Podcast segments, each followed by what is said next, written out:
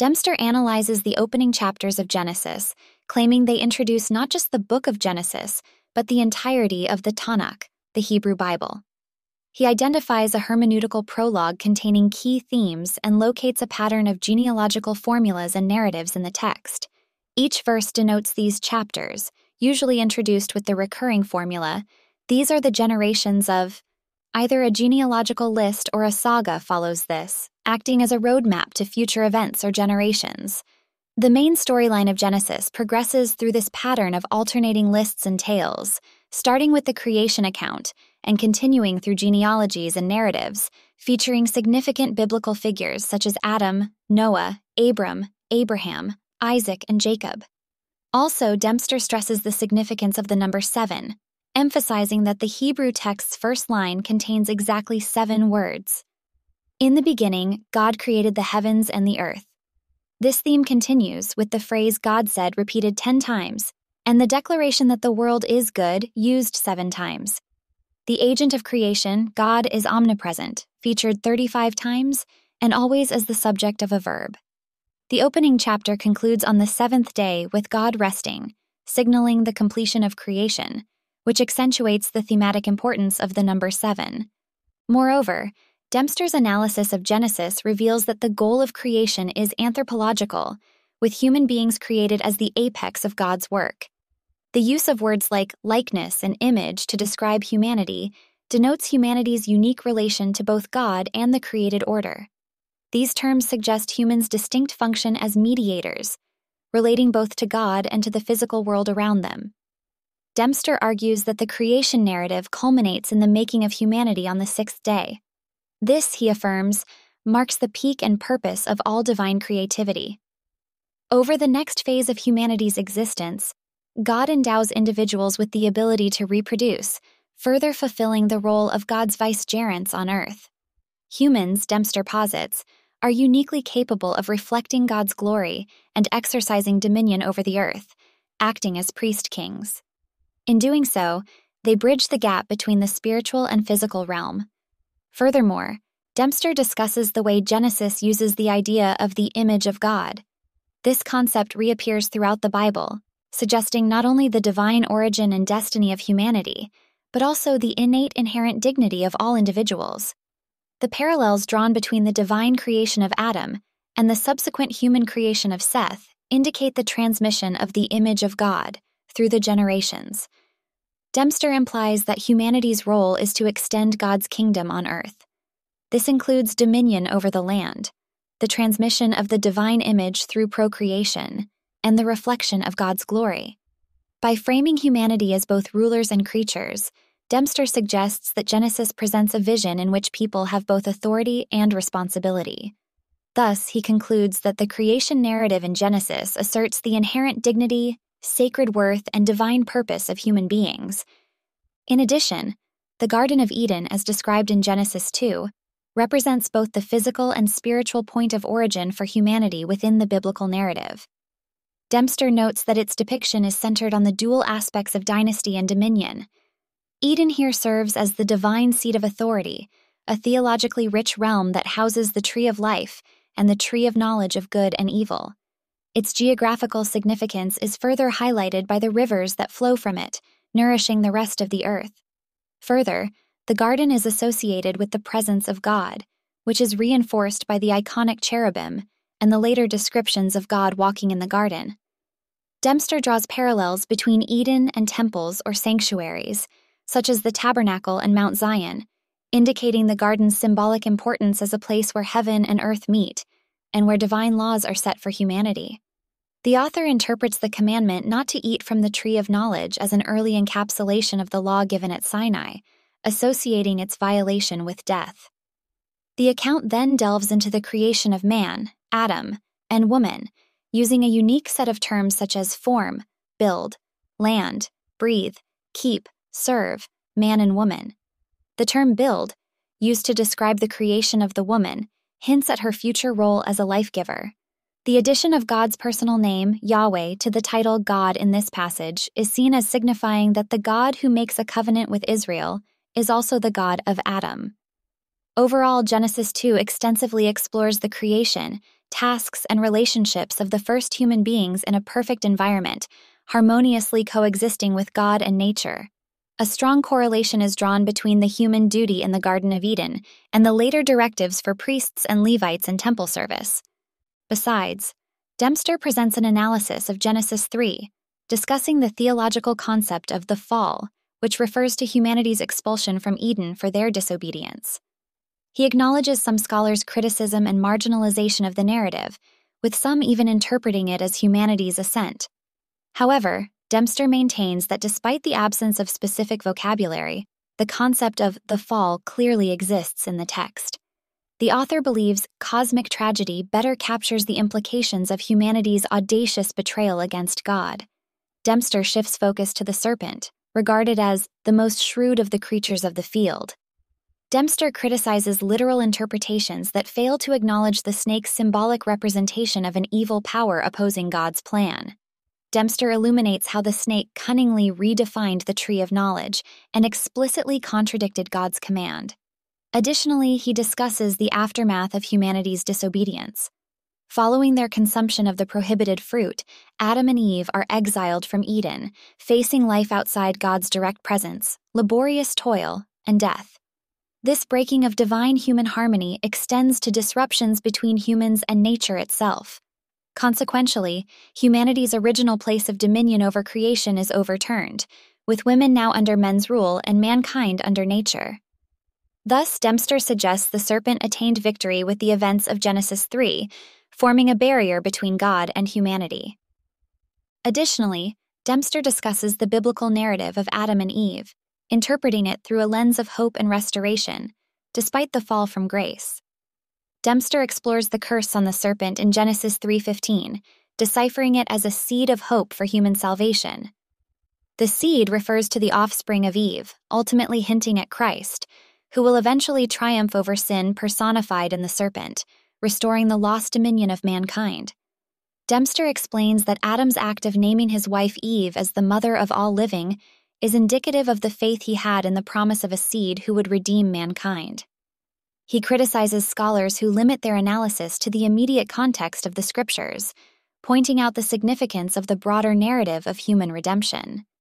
The discussion then moves to the stories of Cain, Abel, and their descendants, illustrating the effects of sin on creation and the human attempt to regain control over the earth.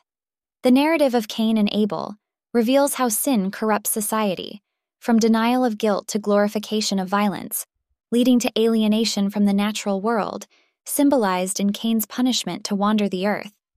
Despite this stark depiction of sin's ravages, Dempster reiterates that Eve's birthing of another son, Seth, symbolizes another chance at redemption. Dempster repeats the significance of genealogy in biblical narratives, as seen in the genealogy of Cain and the 10 member genealogy of Genesis 5. These genealogies depict the transmission of divine image and the human struggle against the dominion of sin. The birth of Noah, the tenth generation from Adam, brings another glimmer of hope, predicted to bring relief from the curse on the land. This reference to Noah's birth underlines the connection between genealogy, lineage, and geography, land, further supporting the theme of human redemption. Dempster ends with the depiction of Noah as a savior, a man who finds grace in God's eyes, becoming a new starting point for humanity amidst a world corrupted by violence. Consequently, the narrative of Adam and Eve's fall becomes a story not of despair, but of the persistent promise of redemption and divine hope for humanity. Next, in the Tanakh, the term covenant first appears in relation to the world's salvation. This term, which refers to an agreement between two parties, is integral to the unfolding narrative. These covenants can be either unilateral or bilateral, establishing a relationship, and entail obligations. Also, they shape a future for both parties as they are based on promise and responsibility. In this context, God plans to save Noah, his family, and animals from impending judgment. Post judgment, they start a new creation. Noah's only responsibility is to build the ark needed for this rescue mission. The post flood scenario is depicted as a return to the pre creation chaos detailed in Genesis 1 2. A new world is created as the Spirit of God pushes back the primal waters. General 8 1. Emerging into this new world, Noah's family and the animals are commanded to be fruitful and multiply, echoing the instructions of the original creation, General 817, 9, 1. However, several critical differences exist in this new world. Human control over animals is now fear based, and humans have the ability to kill wildlife. The divine image is referred to as a deterrent against murder, not as a cause for awe. Humans are inherently marked by sin, General 821. Despite this, God enters a covenant with all of creation, promising never to again release the chaotic waters over the earth. With this covenant, God effectively disarms, casting aside his weapon in the sky. The resulting rainbow serves as a symbol of the covenant, reminding God and humanity of the world's promised grace. Moreover, in this series of biblical accounts, Dempster posits that Noah, analogous to a new Adam post flood, also falls to temptation, becoming drunk and naked, resulting in a curse being bestowed upon his descendants. This curse particularly affects the Canaanites, descendants of Noah through his son Ham. Meanwhile, Noah's son Shem is divinely blessed. Shem's lineage is explored in Genesis's Table of Nations, representing 70 nations of the ancient world, and suggesting the interconnectedness of humanity. This table also foreshadows the future subjugation of the Canaanites by Shem's descendants. The structure of this table prioritizes Shem, featuring him last to underscores his prominence.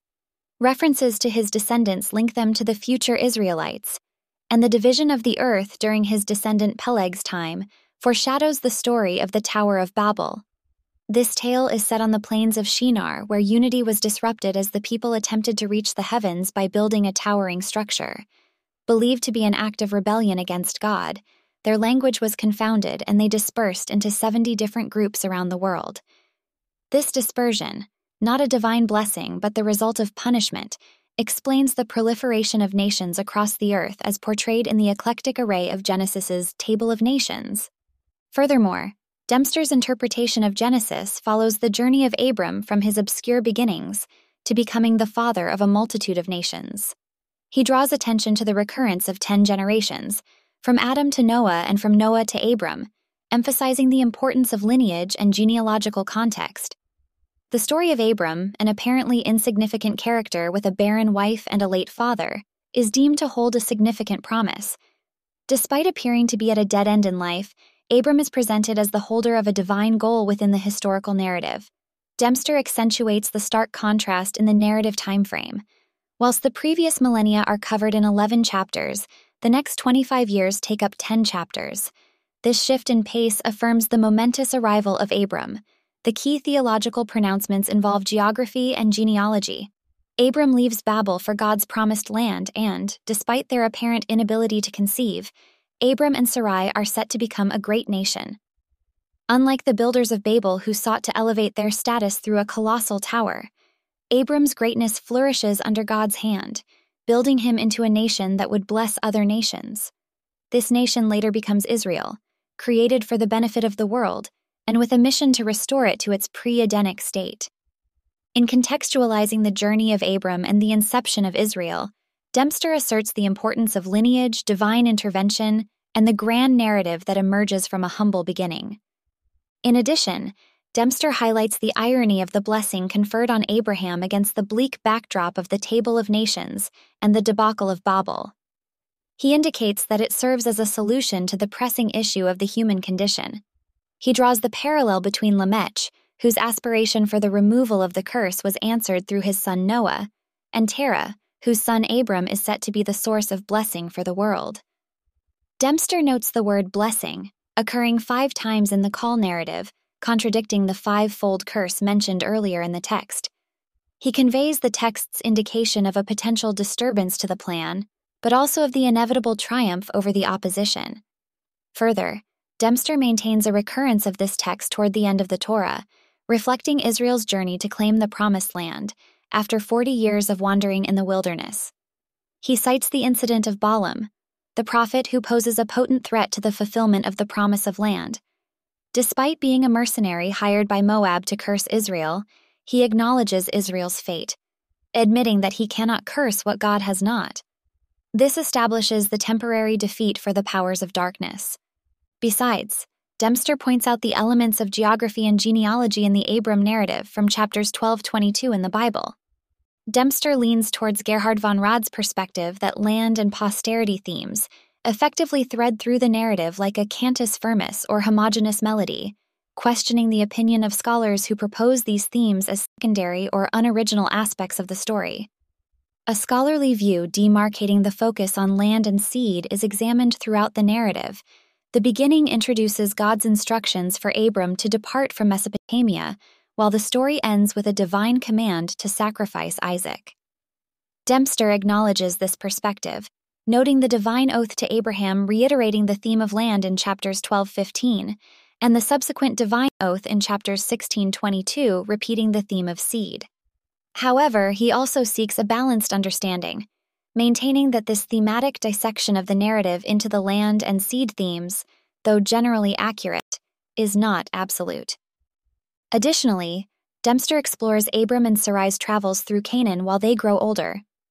They receive a vision from God underlining the importance of the land they travel and the promise that it will be inherited by their descendants. After they arrive in Canaan, they face a famine and move to Egypt for survival. Abram's fear puts the divine promise of land and offspring at risk. Still, God rescues them, and they return to Canaan. Back in Canaan, Abram offers his nephew Lot, the very land destined for his offspring, again risking the divine promise. Nonetheless, God confirms Abram's future possession of the land and his countless descendants. We learn that Abram built altars in Shechem, Bethel, and Hebron, but hasn't visited the future holy site, Jerusalem. Eventually, Abram visits there after saving his nephew and city from destruction. Abram is called a military and spiritual hero as he fights and defeats enemy armies with seemingly supernatural help. The blessing Abram received from Melchizedek, the king of Salem, connects Abram's blessings with God's blessings. In Genesis 14, Abram is showcased as a spiritual warrior. The text shows Abram's victory as a result of divine intervention. Abram's rewards for victory are shared with God, underscoring God's sovereignty. The first section of Abram's narrative ends in Genesis 15, reminding us that his descendants will be as innumerable as stars. A covenant, symbolized by a sacrificial ritual, confirms that Abram's descendants will possess Canaan. However, this will be delayed due to the Canaanites' sin that hasn't yet been judged. God assures Abram, promising him land and numerous descendants. Despite Abram's wavering in faith and his efforts to control the promise, God continues to reaffirm his commitment. Abram's journey of faith thus begins, filled with moments of triumph and failure. Next, Dempster examines the second section, chapter 16 22 of Abraham's story in the book of Genesis, focusing on themes such as disbelief, promise, and covenant. As the years pass, Abraham and Sarah's lack of children leads to incredulity at God's promise Sarah's laughter is symbolic of the skepticism they feel about God's promise of descendants. Despite their age, God changes Abram's name to Abraham and renews the promise of seed, signifying a new beginning. This leads to obligations such as circumcision, emphasizing the promise of descendants in the face of sterility. The new names of Abraham and Sarah carry significance. Abraham's means father of multitudes, and Sarah's indicates royalty. The irony of circumcision and the promise of descendants is depicted humorously, with the joke being on the old couple. The miraculous birth of Isaac is heralded with laughter, accentuating the shock of divine intervention. Abraham's intercession for Sodom reveals his sense of justice and his ability to contend with God for the sake of righteousness. The narrative contrasts the joy of Isaac's birth with the command to sacrifice him, presenting a stark juxtaposition of blessing and curse. Isaac's near sacrifice echoes his birth, with strong symbolism and connection to Jerusalem, later linking to the concept of atonement. The importance of genealogy is affirmed through the birth of Isaac and the acquisition of land and wife for him. The purchase of a grave for Sarah serves as evidence of God's promise of land, while the detailed account of finding a wife for Isaac asserts the significance of lineage. Dempster links back to the creation narrative, weaving themes of life, death, promise, and blessing, and pointing forward to the wider theological implications in the biblical canon, such as the victory over the serpent and the promise of military success for Israel. Also, Dempster's analysis of the Jacob story highlights the convergence of geography and genealogy within the biblical narrative. The account begins with the transfer of Abraham's blessing to Isaac and his barren wife Rebekah, indicating God's electing purposes and the unexpected blessing given to Jacob, the younger son. Two key events frame Jacob's life the struggle with his twin, Esau, in the womb, and a later struggle with God at the Jabbok River, where he is renamed Israel. Jacob's life is marked by significant visions and dreams, such as the dream at Bethel, where he sees a ladder connecting heaven to earth, and a rock that symbolizes the link between the earthly and the divine. This dream reinforces the unity of heaven and earth and maintains God's intention to build his nation through Jacob's seed. During Jacob's sojourn in Mesopotamia, the narrative focuses on the births of his 12 children, pointing out divine intervention in their conception. This is a clear manifestation of the promise made to Abraham and Rebekah, gradually materializing into a great nation. Jacob's return to Canaan and his transformation into Israel after a desperate struggle with a divine being reiterate his new identity as God's fighter. Though victorious, he emerges wounded, symbolizing a spiritual circumcision. The story then unfolds a series of crises, leading to the shift in focus to Judah, the next in line for blessing. The narrative weaves geography and genealogy intricately, showing how God's promises are fulfilled through Jacob and his descendants it is a tale that repeats God's providence, the complexities of human character, and the profound connection between the earthly and the divine. Last but not least, Dempster's analysis of the Joseph story in Genesis underlines the themes of genealogy, geography, blessing, and the fulfillment of God's promise to Abraham. Three main figures emerge Joseph, Jacob, or Israel, and Judah. Joseph. Joseph's dreams of dominion are key to the narrative representing God's intention to bless all nations through Israel. Though his brothers want to destroy him, Joseph becomes an agent of reconciliation and healing for both Israel and the nations.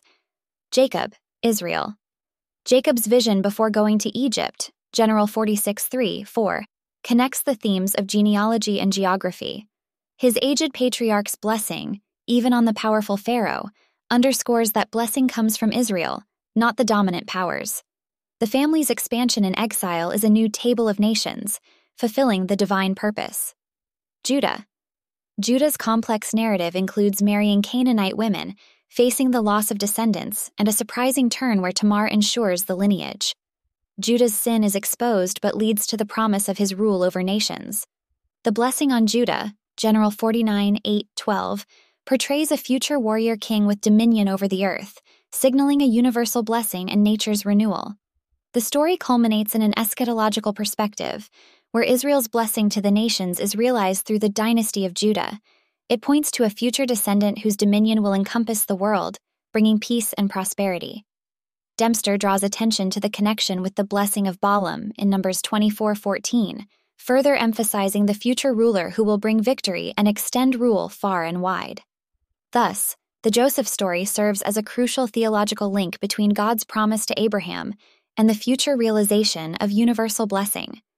In conclusion, Dempster's in depth analysis shows that the book of Genesis introduces key themes for the entire Hebrew Bible, Tanakh. He identifies a recurring pattern of alternating genealogical lists and narratives, with humanity as the apex of God's creative work. Dempster accentuates the importance of the number seven in the Hebrew text and the role people as priest kings are meant to play on earth. Humanity stands in a unique relation to God in the created world, extending God's kingdom, including dominion over the land, procreation, and reflecting God's glory. Affirming the intrinsic dignity and divine purpose of human beings, Dempster connects Genesis with subsequent Bible narratives. The Garden of Eden is associated with the presence of God, the creation of mankind, the early form of law, and divine intervention. The human role in the garden extends to priests and Levites for expressing service and God's commands. A significant turning point is humanity's expulsion from Eden after disobeying God's law. Dempster debates that the disobedience of Adam and Eve resulted in a cosmic tragedy. Moreover, Dempster touches upon the idea that the birth of Eve's son Seth symbolizes a chance at redemption. In the story of Noah, Dempster identifies hope and salvation amidst the world's corruption. The narrative connects genealogy, lineage, and geography, land, further supporting the theme of human redemption. This is also seen in the story of Abraham, where lineage and divine intervention give birth to a grand narrative. The birth of Isaac and the command for his sacrifice, however, show stark juxtaposition of blessing and curse. In the Jacob story, the narrative brings out God's intentions about his nation through the complex character of Jacob and his descendants. Finally, the Joseph story consolidates the themes of genealogy, geography, blessing, and the fulfillment of God's promise to Abraham.